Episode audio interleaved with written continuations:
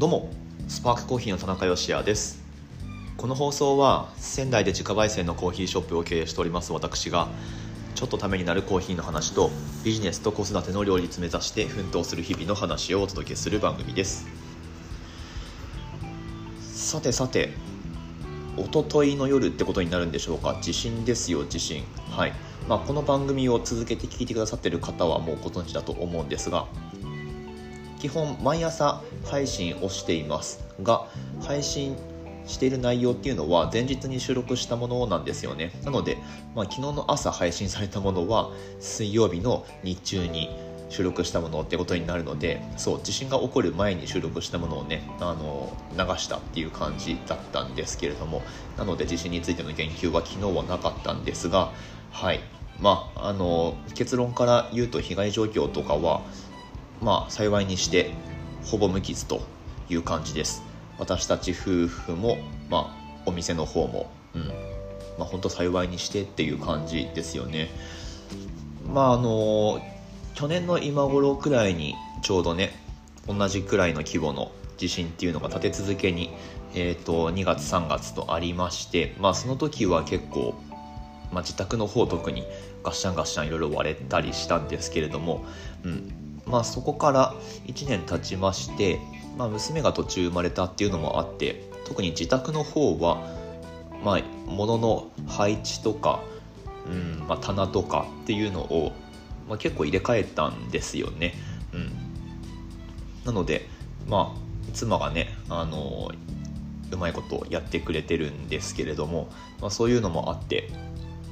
家で自宅の方で何か物が落ちて割れるっていうのは、まあ、最小限に食い止められたっていう感じです。で対してお店の方もですねまああの食器とかカップ類もちろんあるんですが、まあ、エスプレッソマシンの上にね主には出てる状態なんですが、まあ、ちゃんとそのガードがついているっていうのとあとはエスプレッソマシンとかあとはグラインダーとかってめちゃくちゃ重いので、うんまあ、そう簡単にこうずれて動くものではないっていうところと、まあ、もちろん焙煎機もしかりですね、はい、あとはまあ商品棚に陳列しているコーヒー豆なんかも意外と落ちずにあと一番こう心配だったのはボトル入りのコーヒーっていうのがあります。これも棚に陳列してるんですけれども、まあ、1本も落ちていなくてですね、まあ、本当にこの辺りは、えー、運が良かったっていうふうにも言えると思うんですがまあ、もちろん気をつけてたっていうのもありますけどね、うん、ただねその仙台で仲間がやってるお店だとまあ食器が結構割れちゃったりとか物が落ちたりとかっていうのもあったみたいだし、うん、なんか、うん、そっか。そうだよねっていう、うん、感じなんですけれども。はい。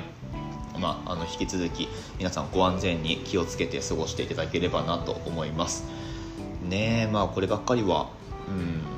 避けようがないというか宮城県に住む以上は、まあ、しょうがないのかなっていう気がします。うん。はい。まあ、僕らはたまたまというか、うん、1回路面のお店だし、まあ、あと幸いにしてこの辺地盤が硬いっぽいんですよね。仙台市若林区連合工事ですけれども、うん、なので、まあ、本当自宅と比べると全然あの物の動き方というか落ちてるものの量とか全然違うので、うん、やっぱ1階と、え4階自宅4階なんですけど、まあ、その違いもあるのかなっていう気がしますがはい。とはいえねみんながみんな路面の物件を抑えてお見せできるってわけではないので、はい。まあ、その辺りは本当うんしょうがないのかなっていう気がしますけれどもまあ、もしねお店やろうかなって思ってる方はその辺りも踏まえて物件探しっていうのを慎重にやられるといいのかなとも思ったりいたします。はい。まあそうは言ってもねいろいろ事情がありますから、はい、それぞれのところで頑張るしかないとは思うんですが、うん、というわけで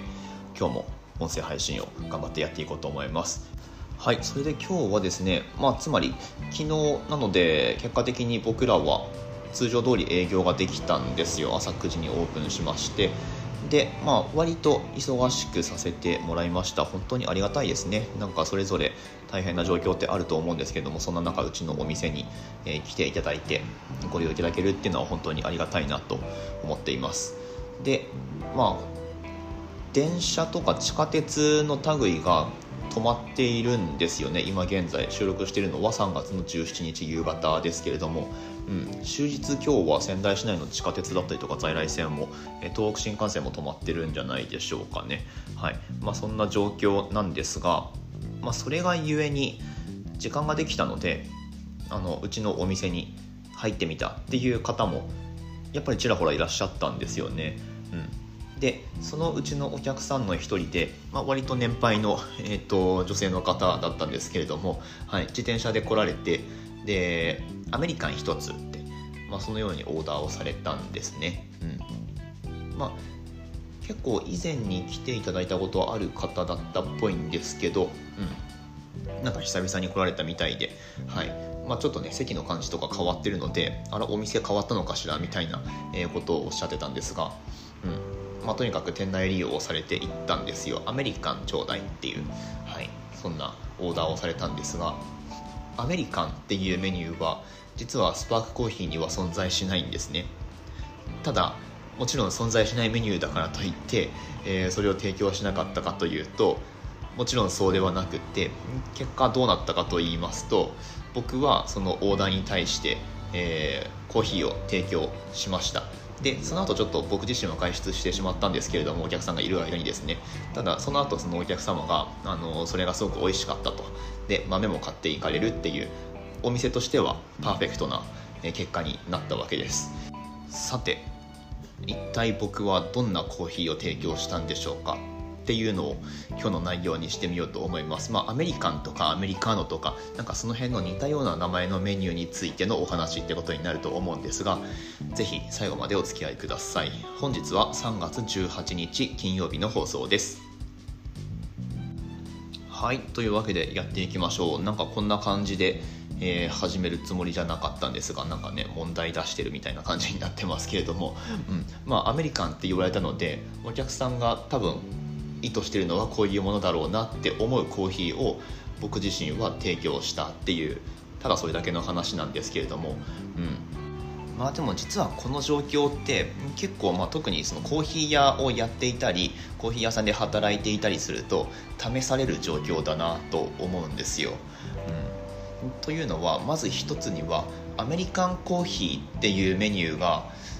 存在するのかしないのかっていうまずそのお店のメニューとしてアメリカンっていうコーヒーメニューが存在すればまああのそのお店のレギュレーションでそれを提供すればいいと思うんですけれども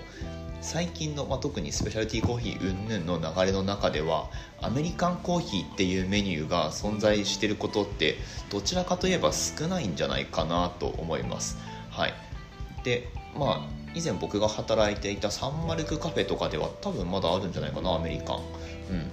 ん。だしベローチェとかでもありますかね。ただスターバックスでは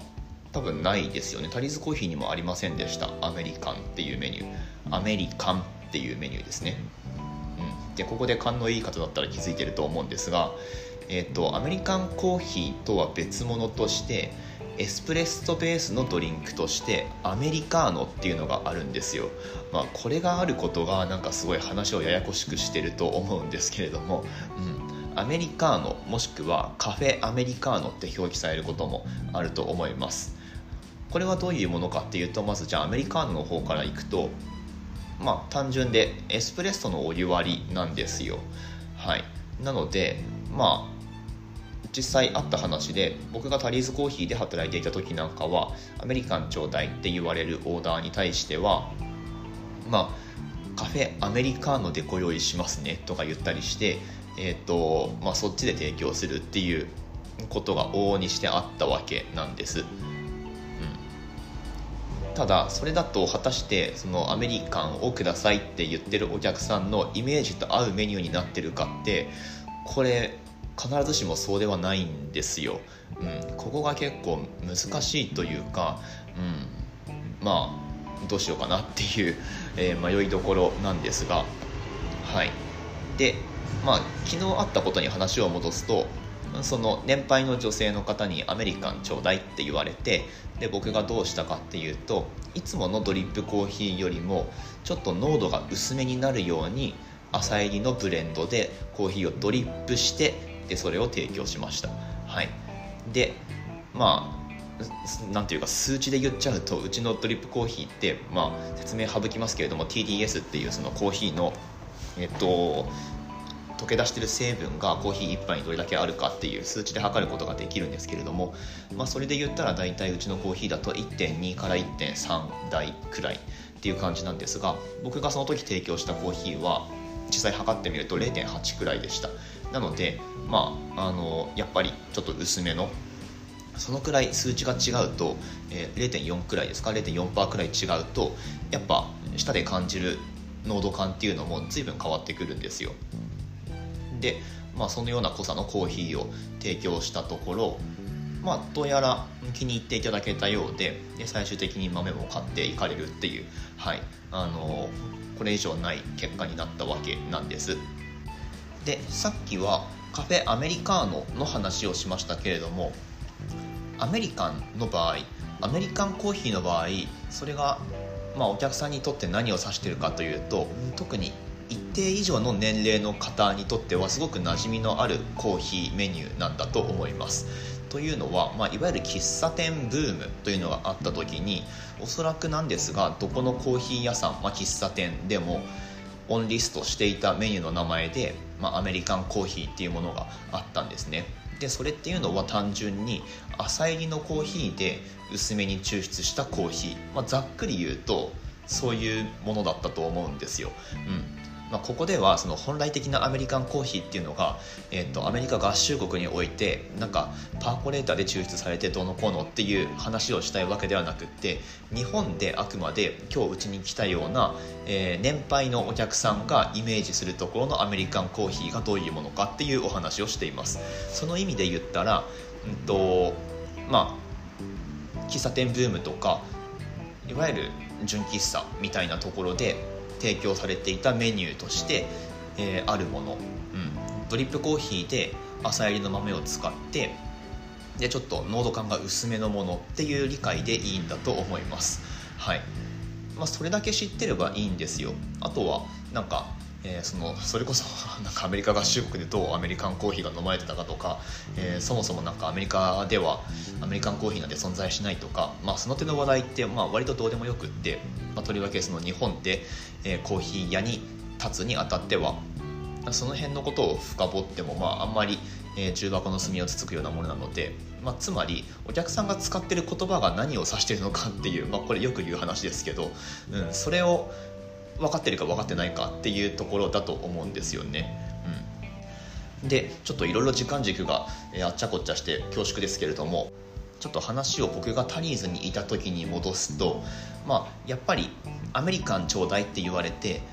アメリカーノで提供してしまうとちょっとこれじゃない感が出てしまうんですよね。うんまあ、エスプレッソシングルショットを、まあ、例えば 200cc くらいのお湯で薄めると、まあ、割と濃度感は薄めになるんだけどやっぱりそのエスプレッソが入ってる時点でちょっとやっぱり味わい違うし見た目にもなんかこう上に泡が乗っかってるっていう、うん、なのでイメージしてるものと違うっていう場合が往々にしてありました。うんまあ、それは接客する上でもちょっと僕自身ストレスといえばストレスでしたね、うん、お客さんが欲するものは多分こういうものなんだろうけどそれは多分カフェアメリカーノで提供するよりはドリップコーヒーに半分くらいお湯足してあげた方が多分イメージに近いものが提供できるんだろうなと思ったんですけれどもただ僕にはその裁量がないので、う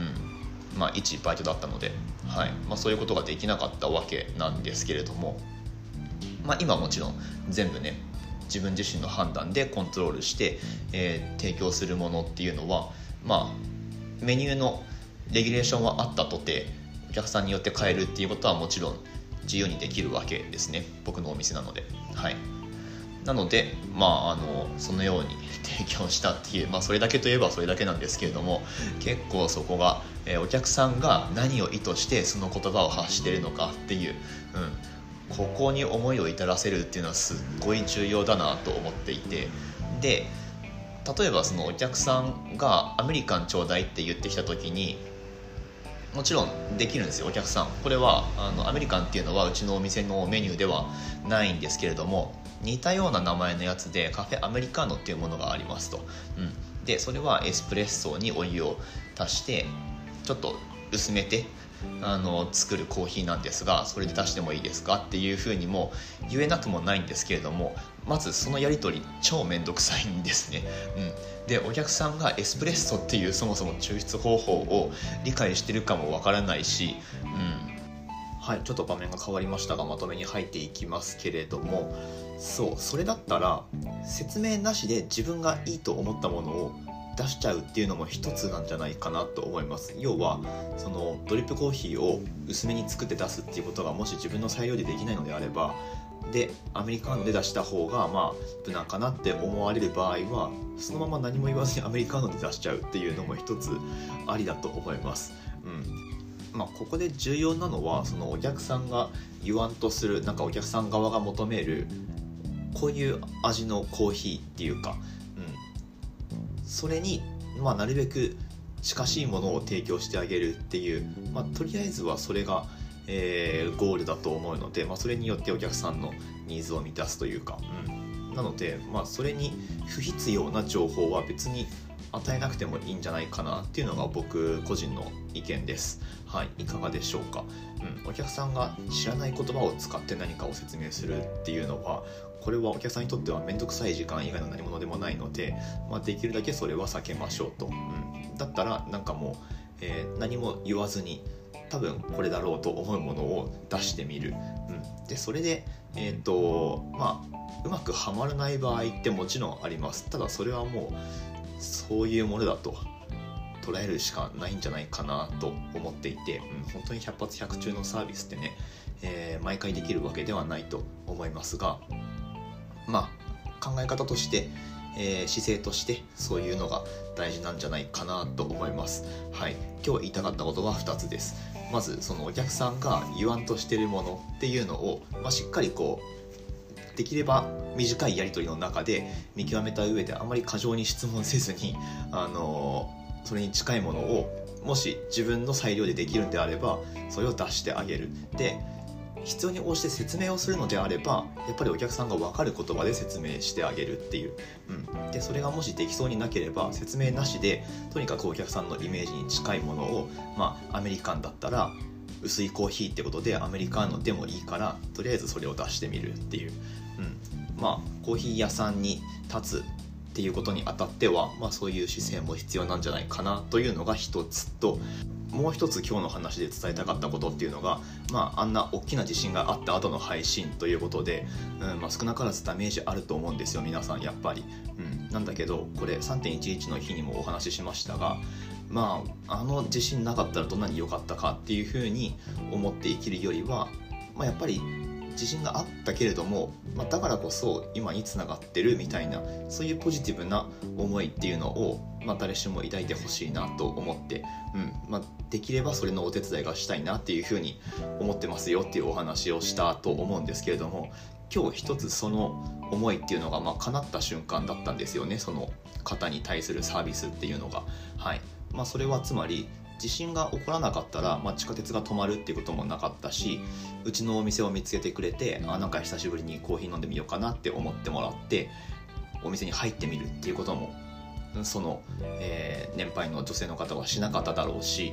なので、まあ、その方にとってもまあ地震で大変だったけどでもまあ今日こういう体験できたし、えー、自分が美味しいと思ったコーヒー豆も買うことができた。でそれをポジティブに感じてもらえるのであれば、まあ、これ以上嬉しいことはないですし僕らにとってもそれは喜びなわけです。はい。まあ、取ってつけたように聞こえるかもしれないですが僕の思いとしては本当にそれでまあ大変な 日々ですよ。大変なね時代に生きてるとも言えるし、はい、なんだけど、まあ、一日のどこかでえ私たちの仕事、まあ、今ではそれはコーヒーってことになりますけれどもそれを通してなんか一日の中に、えー、キラッと輝くような、まあ、そういう瞬間を提供できればいいなと思っていてそれがゆえにまあいろいろありますけれどもなんかでも今日良かったなっていうふうに思ってもらえるんであれば幸いですそのように考えて、えこれからも仕事をしていこうと思っておりますはい、今日も最後までお聴きくださいましてありがとうございました。まあ、このアメリカンコーヒーの話って結構、まあ、コーヒーに関するなんだろうな小ネタというか、まあ、その手の話題の中では、まあ、カフェオレとカフェラテの違いとか、えー、それと同じくらいによく出る話ではあるんですけれども、まあ、僕なりの解釈でそれについてお話をしてみました。お店に立ってる側の、えー、まあ、心がけるべきことみたいなのもお話ししてみたし、まあ、地震が起こったばっかりっていうことではい。まあなんかそれを踏まえた上での僕の、えー、仕事に対する姿勢みたいなところも、えー、触れてみましたけれどもいかがだったでしょうか？何か話が取り取りと散らかったような 気がしなくもないですが、はい、なんか番組の感想とかですねございましたらスタンド FM からであればコメントができますし Twitter で何かしらメンションつけてつぶやいていただくでも OK です。はい、スパークコーヒーのオンラインストアは楽天市場に出店しております。本日18日は市場の日ということでこのキャンペーンあんまり知られてないんですけれどもあの楽天市場、まあ、アプリでもブラウザでもいいんですがトップページに多分バナーが出てると思います。本日18日は市場の日っていうバナーがあると思うので忘れずにエントリーをしていただいてご注文いただきますとポイントちょっといつもより多めにつきますよっていう日になってますのでぜひ活用をしてみてください。全国どこへでも変わらない送料設定になってますので、はい。まあ、その点は、えー、あまり気にせず遠方の方でもご注文大歓迎でございます。どしどしオーダーを入れておいてください。ということで明日の放送でまたお会いしましょう。この後も特にね宮城県で聞いてくださってる方多いと思いますのでぜひ、えー、ご安全に過ごしていただければと思います。美味しいコーヒーで一日が輝く。Good Coffee is p r o s Your Day. スパークコーヒーの田中でした。